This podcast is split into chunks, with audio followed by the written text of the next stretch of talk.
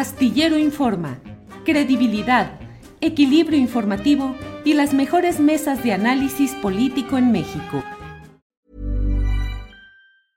Hiring for your small business? If you're not looking for professionals on LinkedIn, you're looking in the wrong place. That's like looking for your car keys in a fish tank. LinkedIn helps you hire professionals you can't find anywhere else, even those who aren't actively searching for a new job but might be open to the perfect role. In a given month, over seventy percent of LinkedIn users don't even visit other leading job sites. So start looking in the right place. With LinkedIn, you can hire professionals like a professional. Post your free job on linkedin dot com slash people today. There's never been a faster or easier way to start your weight loss journey than with PlushCare. PlushCare accepts most insurance plans and gives you online access to board-certified physicians who can prescribe F D A-approved weight loss medications like Wegovy and ZepBound for those who qualify. Take charge of your health and speak with a board-certified physician about a weight loss plan that's right for you. Get started today at plushcare.com slash weight loss. That's plushcare.com slash weight loss. plushcare.com slash weight loss. Astillero Informa. Credibilidad, equilibrio informativo y las mejores mesas de análisis político en México. Diputado Fernández de Noroña, Gerardo, ya estás, ya estás, ya estás puestísimo, Gerardo. Buenas tardes. Puestísimo para la entrevista. Buenas tardes, Julio. Muy bien. Buenas tardes al auditorio. Muy bien, Gerardo. Puestísimo, además, en términos políticos, en un México que me parece, Gerardo, no sé qué opines, que cada vez eh, eh, es más la división de opiniones, la acidez de los comentarios eh, desde uno y otros flancos. Se va volviendo muy ríspido el escenario político cuando el presidente de la República uno llega a su tercer año de gobierno efectivo y bueno, pues las cosas van caminando. A ti en lo personal, eh, pues ha habido críticas y por eso eh, quise hablar contigo, Gerardo, críticas y señalamientos en los que hablan de que estarías dividiendo al movimiento de la Cuarta Transformación por insistir en la posibilidad de ser candidato presidencial en dos mil veinticuatro. ¿Cómo te va con todo esto, Gerardo? Muy simpáticos mis compañeros y compañeras, porque primero decían pues, que había que concentrarse en dos mil veintiuno y era correcto, no hay dos mil veinticuatro, sí. Hay dos mil veintiuno. Libramos bien, libramos muy bien, diría yo, y apenas pasó, pues ya se soltó el banderazo de salida. Yo dije que aspiraba en su momento hacer relevo el compañero presidente y, este, y bueno, Claudia Sheinbaum tuvo un evento muy bueno en el Auditorio Nacional de celebración del tercer triunfo y nadie criticó esto, y Marcelo Ebrard acaba, yo ayer hice un comentario incorrecto en mi videocharla de las seis de la tarde porque me habían informado equivocadamente que en la mañanera, como se conoce las conferencias del compañero presidente, él había dicho que le tomaba la palabra y no fue así. Lo dijo en una reunión que tuvo con colaboradores cercanos, uh-huh. E hizo a pregunta expresa una aclaración, a mí me parece cuidadosa y correcta, sobre en su momento la aspiración que tendría también de ser relevo del compañero presidente. Entonces, en realidad lo que hay es una, una batalla sucia, una forma incorrecta que no debería darse dentro del movimiento, igualita a la que hace la derecha de intriga, de denuesto, de tergiversación, de descalificación, simplemente por plantear tu derecho y tu intención. Yo me he caracterizado por mi vocación unitaria, por mi tarea unitaria, nunca he dividido. Yo quise ser candidato a jefe de gobierno en dos mil doce y quedamos fuera. Mancera fue quien apareció Eh, a la cabeza de las encuestas y lo apoyé, pues eso es público. En dos mil dieciocho quise ser candidato a la presidencia del partido desde la izquierda y cuando vi que, el, que la candidatura más fuerte era la del compañero López Obrador, lo apoyé sin ninguna condición, no, no ni siquiera había hablado con él, no tenía ningún ofrecimiento de ningún tipo. Entonces me parece que son descalificaciones este, porque tienen otras Eh, simpatías por otros compañeros y compañeras, y yo creo que deberíamos ser en esta campaña interna compañeros, compañeras, o sea, hablar de las virtudes de con quién simpatizamos en vez de estar denostando a compañeros y compañeras, porque puede que luego se tengan que tragar sus palabras y apoyar a algún compañero o compañera del que hayan hablado muy mal. Entonces yo, yo creo que, que debemos modificar la forma de hacer política es esta politiquería que no a nadie queremos, a nadie nos gusta y que hay que erradicar del movimiento. A mí, si me preguntas, yo francamente creo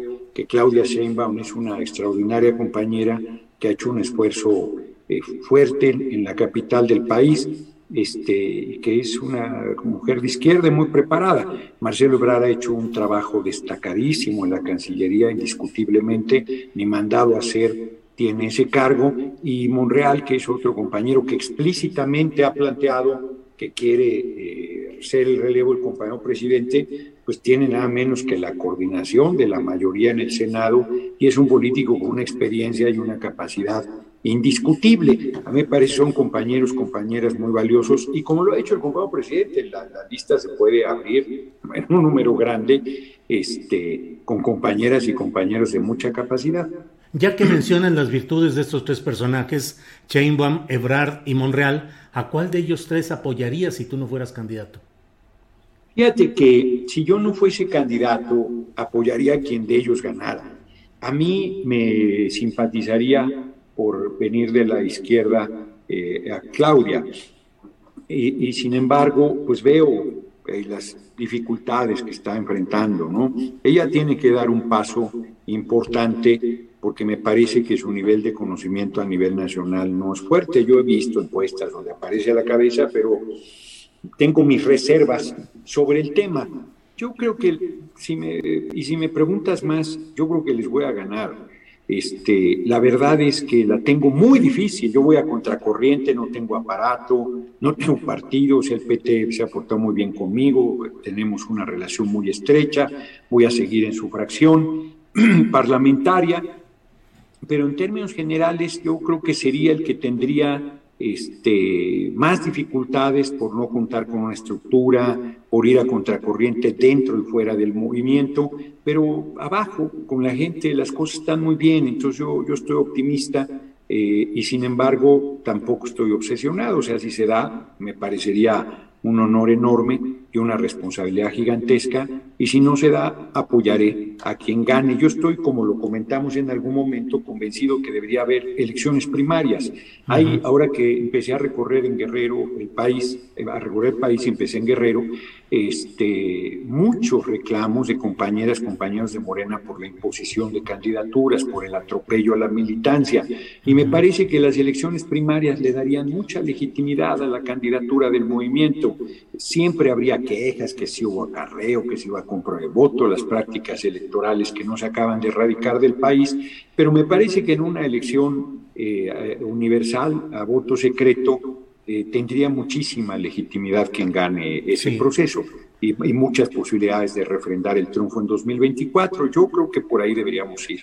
Ahora, Gerardo, eh, para dejar ya el tema de la hipótesis que te planteé de quién a quién apoyarías si tú no fueras el candidato, la verdad no te veo apoyando a Marcelo Ebrard y no sé si estarías de acuerdo con una política que a mí me parece que es la de remozamiento del sistema político y que es una continuidad de un estilo político que tuvo su momento cumbre con Carlos Salinas y con Manuel Camacho. ¿Crees que Ebrard podría ser un buen continuador de las políticas profundas de la cuatro T? Yo creo que el compañero Marcelo Ebrard es un político talentoso, muy talentoso, muy capaz. Ha hecho un trabajo extraordinario, no solo de Cancillería, sino de otros temas que le han tocado eh, enfrentar y resolver, como todo el tema de las vacunas, y que lo ha hecho con enorme talento y capacidad. Entonces, es un compañero de verdad, con una trayectoria muy fuerte, con una formación política muy sólida, y me parece que no soy yo quien decido eso. Si el pueblo decide que ese es el tiempo, que ese es el estilo, que esa es la profundidad que plantea para la Cuarta Transformación, pues yo seré respetuoso de la decisión de la gente, no, no puedo plantear algo diferente. Si la gente cree que hay que meter el acelerador a fondo, yo creo que yo tengo enormes posibilidades. Eh, a mí me parece que es, es la gente quien va a decidir y yo voy a apoyar a, a quien la gente decida, porque la unidad es muy importante. Si el seis de junio tuvo una enseñanza dura para el movimiento, es la importancia de la unidad. Un distrito que perdimos en Iztapalapa, pues no debimos haberlo perdido, hombre. Si hubiéramos ido juntos, Morena, P T Verde, se ganaba con cuatro o cinco por ciento de, de diferencia. A nivel nacional ni se diga que esa fue la situación. En Michoacán teníamos once distritos, solo fuimos unidos en dos, los ganamos, Morena ganó solo dos más, ganamos cuatro de once que teníamos, y si hubieran ganado los once yendo unidos. Es una necedad eh, no fortalecer la unidad, es una necedad la arrogancia, la soberbia. Eh, este, me parece que nos necesitamos todas y todos, y que eh, poner en riesgo la unidad sería muy irresponsable y hay que apostar a ella. Eh, esta acusación que hacen, no, lo que quieren es eh, sacarme a la mala y que yo me aguante, eso no lo voy a hacer. O sea, si no me ganan la candidatura, yo no me voy a hacer a un lado, eso también lo he estado expresando con mucha claridad, y yo no soy responsable de una crisis que eso generara. Eso es un problema de que no respete la decisión mayoritaria de la gente. Yo la voy a respetar, ¿eh? Yo estoy diciendo, si la gente sigue Marcelo, si decide Monreal, si decide Claudia, si decide cualquier otro compañero o compañera que entrara, insisto, hay un abanico muy grande. Hacer una lista es eh, desafortunado, porque siempre se puede quedar fuera algún compañero o compañera. Este, yo voy a apoyar a quien sea el candidato o candidata del movimiento y exijo el mismo respeto. Yo voy, insisto, a, a contracorriente y contra todos los pronósticos, pero a mí me parece que la enseñanza del propio compañero presidente, y en su momento Cuauhtémoc Cárdenas, es que si tienes el apoyo del pueblo, pues esa es la fuerza fundamental. Este, sin ese no vas a ningún lado. Entonces, ese es el que yo tengo que lograr y consolidar, y, y aspiro a hacerlo. Gerardo, eh, en concreto, si no hay una izquierda unida que haga un proceso electoral interno que tú respetes y aceptes, ¿tú buscarías ser candidato por el P T o independiente a la presidencia de la República? Lo, lo que estoy diciendo más claro todavía, no, no es eso lo que estoy planteando. Qué bueno que me lo preguntas así. Si yo acepto ir a una encuesta, si no logro que convenzamos que se generen las condiciones para hacer una elección primaria, y yo acepto ir a una encuesta y pierdo, apoyaré a quien gane. Si yo gano la encuesta y me quieren escamotear ese, ese, ese derecho, eso es lo que no voy a tolerar, eso es lo que estoy diciendo. No, no estoy diciendo que si yo me siento inconforme, que si yo pienso que este, se defraudó, no. A ver, yo pongo el ejemplo de cuando quise ser candidato a senador por el movimiento en dos mil dieciocho. Yo acepté ir a la encuesta. Íbamos tres, Martí Batres, eh, Bernardo Baltes y un servidor, y lo he dicho mucho tiempo. Este, y de los tres que éramos, yo quedé en quinto lugar. Dije, bueno, pues no quieren que sea candidato, y no protesté nada. Francamente, no, no me pareció creíble el resultado, pero yo acepté esas reglas y dije, ahora me aguanto, ¿para qué entra un proceso de esa naturaleza? Si yo... Si no se hacen las elecciones primarias y no estoy conforme con las encuestadoras y la estructura y las condiciones, pues no entro a ese proceso. Si entro, aceptaré el resultado, uh-huh. pero no aceptaré que se me atropelle si yo gano. Eso es lo que estoy diciendo. Uh-huh. Eh, bien, si no entras a ese, si no aceptas la consulta, y déjame hacer aquí un paréntesis en el cual, pues, las principales objeciones de la militancia de Morena a estas alturas se refieren a que consideran que las encuestas, pues, no existieron, no se realizaron, exacto. o cuando menos no se mostraron. Yo entrevisté exacto. al uh, ahora secretario de Formación Política, el respetado filósofo eh, Enrique Dussel. Le pregunté concretamente si pensaba que las encuestas eran un, un disfraz del dedazo, y me dijo que sí. Entonces te mm. pregunto, ¿aceptarías una encuesta como se han estado haciendo hasta ahora? No, no, por eso yo digo que yo no entraría a un proceso si no está claro quiénes son las encuestadoras, qué metodología, este, si es más de una encuestadora por la importancia del, de la candidatura que se va a resolver, eh, el tamaño de la muestra. O sea, si yo no estoy de acuerdo los indicadores y cómo se va a leer, porque además cómo se va a leer la encuesta, este, pues no, no participaría, porque si participo eh, tendrá que hacerse pública. Yo quiero reconocer que en el caso de cuando fui aspirante al Senado, pues a mí me dieron ahí la encuesta, no me permitieron que me la llevara, pero me dijeron, aquí la puedes analizar, y yo dije, no, no, no, no veo nada. Si ustedes dicen que ganó Martí, yo apoyo a Martí. Este asunto solucionado, salí de ahí y declaré, no seré candidato a senador, no seré candidato a nada, porque yo leí eh, con esa decisión, que no querían que fuera candidato. Dije, de todos modos voy a apoyar a López Obrador.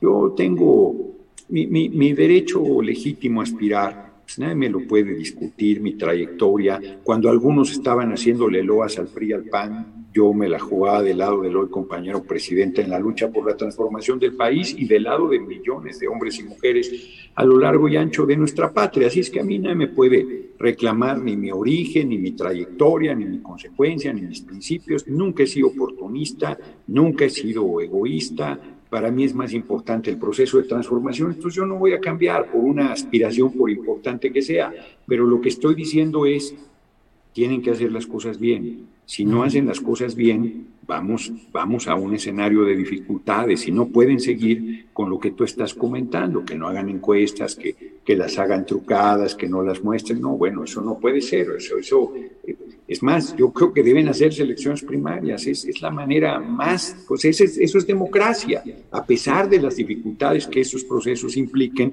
porque la encuesta no es un proceso democrático, la, empresa, la encuesta es una herramienta para medir eh, cosas, preferencias electorales incluidas, que tienen, este, que no son, un, no son un proceso democrático, eso a mí me parece que no hay tampoco ninguna duda, y yo esperaría...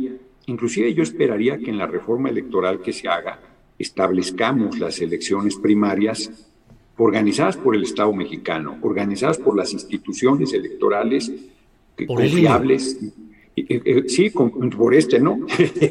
Confiables y con credibilidad que haya construido el país. Uh-huh. Gerardo, hace unos momentos eh, señalaste de pasada eh, cómo había una lista, eh, dijiste, desafortunada.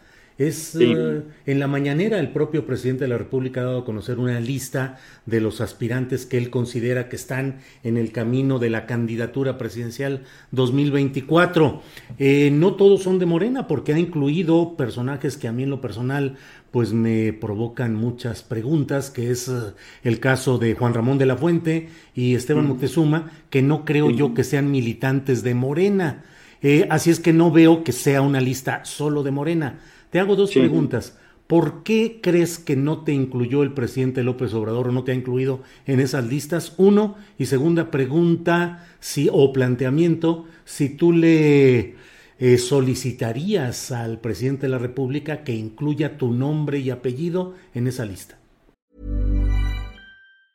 I'm Sandra, and I'm just the professional your small business was looking for. But you didn't hire me, because you didn't use LinkedIn Jobs. LinkedIn has professionals you can't find anywhere else, including those who aren't actively looking for a new job, but might be open to the perfect role, like me.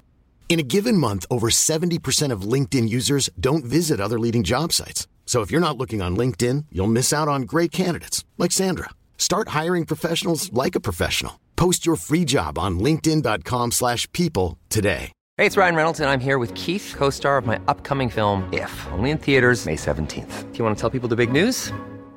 All right, I'll do it. Sign up now and you'll get unlimited for fifteen dollars a month and six months of Paramount Plus Essential Plan on us. mint mobile dot com slash switch. Upfront payment of forty-five dollars equivalent to fifteen dollars per month. Unlimited over forty gigabytes per month. Face lower speeds. Videos at four eighty p. Active Mint customers by five thirty-one twenty-four get six months of Paramount Plus Essential Plan. Auto renews after six months. Offer ends May thirty-first, twenty twenty-four. Separate Paramount Plus registration required. Terms and conditions apply if rated P G.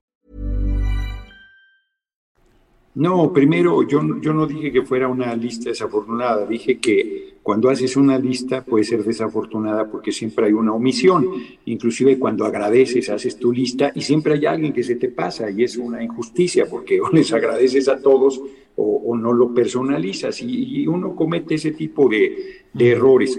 Segundo, pues no, que ya no se pudo el... haber resuelto, ya se pudo haber corregido y no se ha hecho en tu caso. No, sí se corrigió, sí se corrigió. Porque ¿cómo? Cuando, cuando dijo, y muchísimos más, ahí estoy yo. No, pues segundo, yo también y todos los que nos están escuchando, digo. Tú, tú, tú, tú cabes ahí también, ah. si tienes aspiración. Y segundo, cuando este lunes él comenta, a ver, no, este, yo, yo no tengo candidatura, yo no tengo candidato, candidata, va a ser el que decida el pueblo. Y hizo ya un señalamiento todavía más amplio, incluyó, por ejemplo, la figura de líderes parlamentarios. Alguna vez, en una de mis giras, me presentaron como el coordinador de la fracción del, del P T. Y dije, no, no, yo no soy coordinador, yo soy este, el vicecoordinador. Bueno, me dijeron, pero tú eres el líder, ¿no? Porque me presentaron como el líder, tú eres el líder, cabrón. Entonces, hay liderazgos con cargo y liderazgos, eh, de hecho, a veces las dos cosas se dan. Es el caso del compañero presidente, tiene liderazgo institucional y tiene liderazgo político real evidente del país. Entonces, no, yo creo que, que había entrado de manera este, equivocada el compañero presidente al dar una lista, porque hace pensar en el P R I, en el dedazo, en la imposición, y cuando él corrige, me parece que lo hace también de manera afortunada, porque plantea, yo no voy a decidir la candidatura, la decide el pueblo. Es así, él no lo dijo en febrero del año pasado, antes de que empezara toda la crisis sanitaria, creo que contigo lo he compartido, es uno de los discursos que más me han gustado. Y en algún momento era una reunión solo con diputados, un desayuno en el patio central de Palacio Nacional, en algún momento dijo, ustedes van, ustedes siguen, métanse, es, eh, hacen falta cuadros. Y entonces nunca falta algún lambiscón, y algunos gritaron por ahí, este, no, usted para el dos mil veinticuatro, no, categórico, yo no voy, yo me voy en el dos mil veinticuatro, les toca a ustedes. Hacen falta diputados locales, diputadas, diputados federales, senadores, senadoras, gobernadores, gobernadoras, presidente, presidenta de la República. Éntrenle, no se dejen hacer un lado, dije. No se dejen, si alguien los quiere hacer un lado, no se dejen. Eso sí, si el pueblo no los quiere, no sean necios. A mí me parece un consejo de oro. Yo, eh, si tengo un apodo popular, no me doy cuerda solo, hombre. Pues no es que yo tenga ambición y diga, ay, pues claro que me gustaría, cualquier política o político nos gustaría tener la máxima responsabilidad pública, pero tú también tienes que ver. Ayer simplemente, antier, le decía yo a mi, a mi pareja de vida, le decía, es una locura, lo que me estoy planteando es una locura, porque la estructura que yo tengo, los recursos económicos, no tengo ni recursos para la campaña siquiera, este, harían parecer imposible esa aspiración. ¿Por qué entonces la alimento? Porque, porque abajo, con la gente, hay un respaldo muy fuerte, De, de mucho cariño, de mucha simpatía. Ahorita venía caminando hacia acá para la entrevista a la casa, uh-huh, y un hombre me alcanzó y me saludó y me dijo eso, que mucha gente me dice la verdad, no, usted tiene carácter, usted es lo que se necesita, usted es lo más cercano a la visión del compañero presidente, vamos a votar por usted. Son muestras que te, que te generan compromiso, que te, no te deben generar bajo ninguna manera ni arrogancia, ni creerte, no, no, no, o sea, pues es una responsabilidad enorme, hombre, y, sí. y si se logra, pues yo estaré muy contento, y si no se logra, el camino va a ser muy disfrutable, porque a pesar de esto que hemos comentado, de las canalladas, de las trampas, de la politiquería, la gente es muy generosa, el, sí. el pueblo es, es muy amoroso, Eh, sí. y, y, y nos trata bien a quienes sí. le servimos con pasión, y eso es muy, pues claro. muy, muy bonito, hombre, es muy bello, sí. muy motivante. Gerardo, eh, ¿Mm? tengo la costumbre de escuchar sí. con atención a mis entrevistados y eh, dejar transcurrir Eh, sus palabras y sus consideraciones, y también tengo la mala costumbre de que cuando algo me parece que no está muy claro, pues insisto, y aquí te sí, insisto, sí. me parece que le das vuelta al asunto de que el presidente de la República no te está incluyendo por nombre y apellido en pues su no lista. Tiene por qué, no tiene por qué incluirme ni dejarme de incluir. Yo creo que él, al haber hecho eso, eh, eh, comete un yerro, y comete un yerro porque hace pensar en el presidencialismo priista que combatimos, y nosotros no somos el P R I. No, pues a ver, yo lo dije este fin de semana en mis recorridos por Guerrero, y me gustó su declaración del lunes, porque cuando el compañero presidente dice, yo no voy a resolver la candidatura, es así. O sea, no, no, no está engañando con la verdad, es así. O sea, aunque él quisiera, si él tiene una simpatía, eso es evidente, quien tiene ojos para ver que vea, pero su voto es un voto, su fuerza política y su liderazgo es muy importante, pero no se, no se transmite. No, él no va, no va a hacer la lista de quienes van a ser medidos. No, no, él no lo va a hacer. Él debe seguir jugando su papel de liderazgo político, de presidente de la República, de, de cuidar la unidad del movimiento, y quienes tengan en su momento condiciones para la precandidatura, deberá reconocérsele su derecho, y deberá, este, deberán participar en el proceso que se acuerde, con las reglas que se establezcan, que sean lo más democráticas, claras, transparentes, sólidas posibles. Entonces yo no le pediría, oye, compañero presidente, a mí no me mencionas, a lo mejor hasta me hace un favor en no mencionarme, para no ponerme en la línea de tírele al negro, porque la derecha conmigo se, se vuelve loca, o sea, su, su nivel de fobia hacia mi persona es enorme. Este, eh, entonces, y hay también un sector de derecha dentro del movimiento que responde de la misma manera. Entonces, francamente, este, no, no creo que sea un asunto de que él tenga que decir, palomear, que él tenga que... Todavía en dos mil doce, cuando quise ser jefe de gobierno, no me querían meter a la encuesta. Uh-huh. Y entonces yo les mandé sendos documentos, no, no expónganme en una lista, no, mídanme, porque yo he hecho un trabajo político y tengo derecho a aspirar y tengo derecho a que sea evaluado. Y a, tanto una carta a Marcelo, que era el jefe de gobierno, como a, al líder político que era eh, López Obrador. Y, y se me incluyó, estuve ahí sí. en esa lista de cinco. Gerardo, tú tienes una larga experiencia, larga experiencia sí. y un gran conocimiento de la política. ¿Tú consideras que el presidente de la República no decidió las principales candidaturas de este dos mil veintiuno y que no decidirá el momento cumbre del ejercicio del poder en el presidencialismo mexicano, que es designar al candidato a la sucesión? Fíjate, yo creo que no decidió la mayoría de candidaturas. Creo que bueno, las de gobernador quizás estés pensando tú.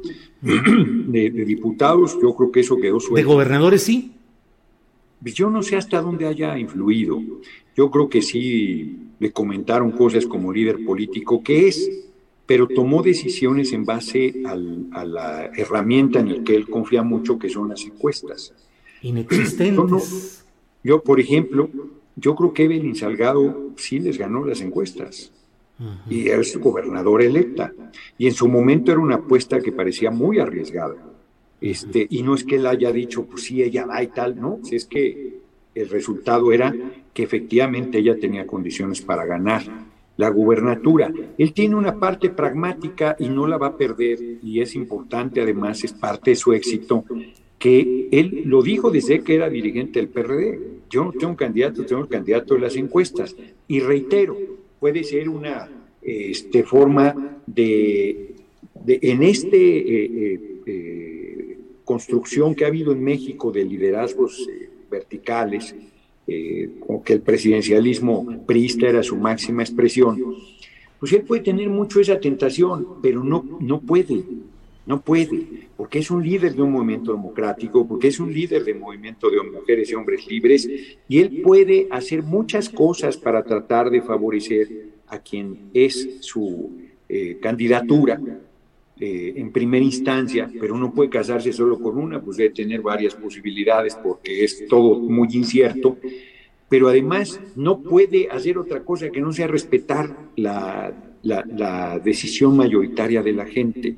Y ahí este, es donde yo tengo una enorme oportunidad, porque si él, si siguiéramos en un régimen personalista donde él decidiera, bueno, pues entonces... es otra la forma de hacer política, ¿no? Volverías a la política cortesana, a la lambisconería, a que te caiga el dedo divino.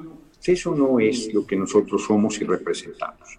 ¿En ese terreno crees que ha cambiado el presidencialismo mexicano?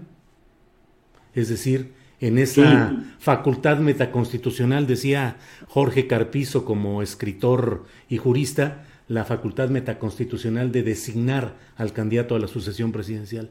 Sí, no somos el P R I, lo dije el fin de semana en Guerrero, lo he comentado aquí, lo reitero, no somos el P R I, no combatimos ese régimen con el compañero presidente a la cabeza, el liderándonos, no combatimos eso para reproducirlo, no somos el sí. P R I, no somos una reedición del P R I, ni lo seremos. Gerardo, te agradezco mucho la posibilidad de platicar ampliamente sobre estos temas, pero quisiera cerrar solo preguntándote, eh, pienso yo, opino, considero que... Eh, Andrés Manuel López Obrador en dos mil dieciocho eh, fue más abierto a cambiar su propio estilo, a hacer más alianzas, más negociaciones políticas que lo que hizo en dos mil seis, cuando se negó sí. rotundamente a cualquier tipo de alianzas, de negociaciones o de cambios eh, de tono político en algunos casos. Te pregunto a ti, mucha gente te señala que eres demasiado ríspido, demasiado ruidoso, hay quienes dicen es grosero, es impertinente, sí, sí. su estilo es rudo. ¿Cómo vas a hacer para captar los votos de esa fluctuante clase media, de los grupos que te tienen miedo por radical? ¿Estás dispuesto tú a hacer una evolución que te muestre en otro tono para acceder a votos que te puedan dar un triunfo? Fíjate que a, a, lo responderé de esta manera. Yo no voy a cambiar, ni voy a decirle a la gente que voy a cambiar. Yo voy a, seguiré siendo lo que soy. Este, esa no, cualquier cosa que dijeras en un sentido diferente, se estarías engañando. Pero yo creo que hay sectores de la población que no me conocen y que en la medida que se permiten escucharme, intercambiar puntos de vista, este, plantearnos soluciones de problemas, asumirán que no estoy planteando ninguna cosa irracional, arbitraria, absurda o contrario a sus intereses de la inmensa mayoría de la población, de la inmensa mayoría de la población. Yo he hablado con sectores, entre, mira, una discusión eh, en plena emergencia sanitaria con el Consejo Coordinador Empresarial.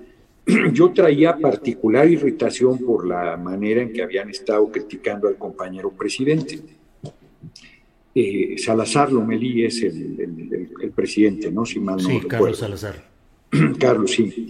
Y entonces tuvimos ahí una reunión con la Junta de Coordinación Política y me dio mucho gusto porque yo fui muy claro con ellos diciéndoles inclusive que, que si querían ser oposición, pues era correcto que lo fueran y que mientras más sólida y seria y consistente fuera la oposición, mejor era para nosotros porque nos obligaban a revisar errores que estuviéramos cometiendo, políticas que estuvieran siendo insuficientes, este, porque es parte del ejercicio de la política. Y, y, y me, me pareció muy bien que al final de la reunión eh, él comentó que se había sorprendido gratamente en mi persona y que tenía interés de que tuviésemos intercambio de puntos de vista que hasta ahora no se ha podido realizar. Pues no, no hemos salido de esta pesadilla, ¿no? Porque en la medida que la gente me escucha, pues sobre cualquier tema, hombre, que se quiera discutir, pues yo no soy un eh, no, no, no soy un tipo ni irracional, ni impositivo, ni absurdo. Tengo carácter, pues claro que tengo carácter, sin carácter no se hace nada. Con carácter no es suficiente, pero el carácter es fundamental. Yo creo que son formas más bien, insisto, a través de la descalificación tradicional, porque me voy a un ejemplo de hace diez años. Cuando a García Luna yo le dije en su cara que era asesino, que estaba vinculado al Chapo y que acabaría en la cárcel junto con su jefe Calderón, pues me decían barbaridad y media. Decían que yo era majadero, que le faltaba el respeto, que qué insolencia, que qué audacia, que cómo me atrevía, que no, no, cualquier cantidad de descalificaciones. Bueno, ha quedado claro que yo tenía razón y prácticamente, puede sonar arrogante, pero prácticamente en todos los hechos políticos de mi vida he demostrado tener razón, que aunque parezca que mi posición de repente es demasiado firme, cuando pasa el tiempo se aclara que yo tenía razón. Pongo un ejemplo reciente, el fuero. Insistieron de manera bárbara con ese tema de la agenda de la derecha de desaparecer el fuero. Hubiese sido suicida quitarle el fuero al compañero presidente. Ya estaría en la cárcel con cualquier delito inventado. Entonces, yo voy a seguir siendo lo que soy y convenciendo a la gente de, de la claridad de mis intenciones, de la validez de mis intenciones, del perfil que represento, del camino que propongo. Yo creo que hay que hacer un, una asamblea constituyente en dos mil veinticuatro, una reunión del pueblo elegida democráticamente para hacer un nuevo marco constitucional donde recuperemos todo lo que es del pueblo. Puertos, aeropuertos, carreteras, playas, minerales, ferrocarriles, litio, petróleo, agua, sol, viento, todo, y ponerlo al servicio de la gente y proyectar los derechos del siglo veintiuno y plantearnos un nuevo camino para la humanidad desde México, otro sistema económico donde lo importante no sea la acumulación de la riqueza, sino el ser humano en armonía con la vida y con el planeta. ¿Cómo se materializa eso? Pues entre todas y todos lo discutimos, entre todas y todos planteamos un documento base y una discusión de enriquecimiento y luego una votación de la gente que ratifique o eche para atrás ese trabajo colectivo que se haya realizado. Yo creo que estamos obligados, y en esa discusión no está excluido nadie, ni los oligarcas están excluidos, ¿eh? O sea, todo el mundo tiene derecho a plantear su opinión, a plantear el camino que el país debe seguir. Y, y me parece que, que es la forma en que debemos ir construyendo esta segunda etapa de la revolución sin violencia, que es la Cuarta Transformación. Gerardo, Entonces, planteas una asamblea constituyente para, sí, obviamente, pero quiero verificarlo contigo, para hacer una nueva Constitución General de la República, o te refieres a una asamblea de la izquierda solamente? No, a un nuevo marco constitucional, a un nuevo marco constitucional. Un nuevo marco constitucional. Yo, eh, Porfirio eh, Muñoz Ledo proponía una nueva Constitución. Yo creo que no, yo creo, pero lo discutirá la gente. Yo creo que es la Constitución del diecisiete, que es una reforma a la Constitución de mil ochocientos cincuenta y siete, este, como base y que se enriquezca. Eh, Un poco como el proceso de Chile. Como el proceso de Chile que se está haciendo recientemente. Aunque yo no sé si ellos están pensando en una nueva carta constitucional, porque hay que recordar que la constitución que sigue rigiendo ese hermano país es la constitución surgida de la dictadura de Pinochet, que ha sido pues, que, surgida de la dictadura. Acá nuestra constitución surgió de una esa reforma, profunda reforma que se hizo a la constitución del cincuenta y siete, y surgió de una revolución armada. Por eso es que yo creo que esa debe ser la base, que, es, uh-huh. que, que fue la primera con derechos sociales en el mundo, y que nos debemos plantear los derechos sociales de México, de nuestro pueblo en el siglo veintiuno, y en vez de estar haciendo parches y reformas y ver si logras la mayoría calificada y cómo se oponen y cómo y qué tienes que dar y tal. No, no, no, no, no, vámonos a un nuevo marco constitucional construido entre todas y todos, y ratificado por la mayoría del pueblo en voto universal. Yo creo que deberíamos ir en ese camino. A mí me parece que es evidente que esa necesidad es imperiosa, urgente. Bien. Gerardo, te agradezco mucho esta posibilidad, esta amplia plática. Agradezco la soltura y la fluidez para abordar todo tipo de temas, y espero que un poco más adelante podamos volver a retomar y repasar los asuntos políticos en curso, Gerardo. Te lo agradezco mucho. No, hombre, al contrario, como siempre, a ti, Julio, muchas gracias. Un abrazo y este y que batalles cada vez menos con YouTube. Que, uy, que son... uy, uy. Ya sabes no cómo to- andan. No me toques ese vaso. ¿No? Sí, o sea, sí, sí, sí. Terrible, pero, pero bueno. Nos órale, mantenemos. Sí. Gracias, Adriana, también. Sí, hasta gracias, luego. Gerardo. Hasta luego, muy amable. Para que te enteres del próximo noticiero, suscríbete y dale follow en Apple, Spotify, Amazon Music, Google o donde sea que escuches podcast. Te invitamos a visitar nuestra página julio astillero punto com. ¿Te preocupas por tu familia? Entonces, ¿por qué darles solo huevos ordinarios cuando pueden disfrutar de lo mejor? Eggland's Best, los únicos huevos con ese delicioso sabor fresco de granja, además de la mejor nutrición, como seis veces más vitamina D, diez veces más vitamina E y veinticinco por ciento menos de grasa saturada que los huevos regulares, además de muchos otros nutrientes importantes. Así que, dales los mejores huevos. Eggland's Best. Mejor sabor, mejor nutrición, mejores huevos. Para que te enteres del próximo noticiero, suscríbete y dale follow en Apple, Spotify, Amazon Music, Google o donde sea que escuches podcast. Te invitamos a visitar nuestra página julio astillero punto com.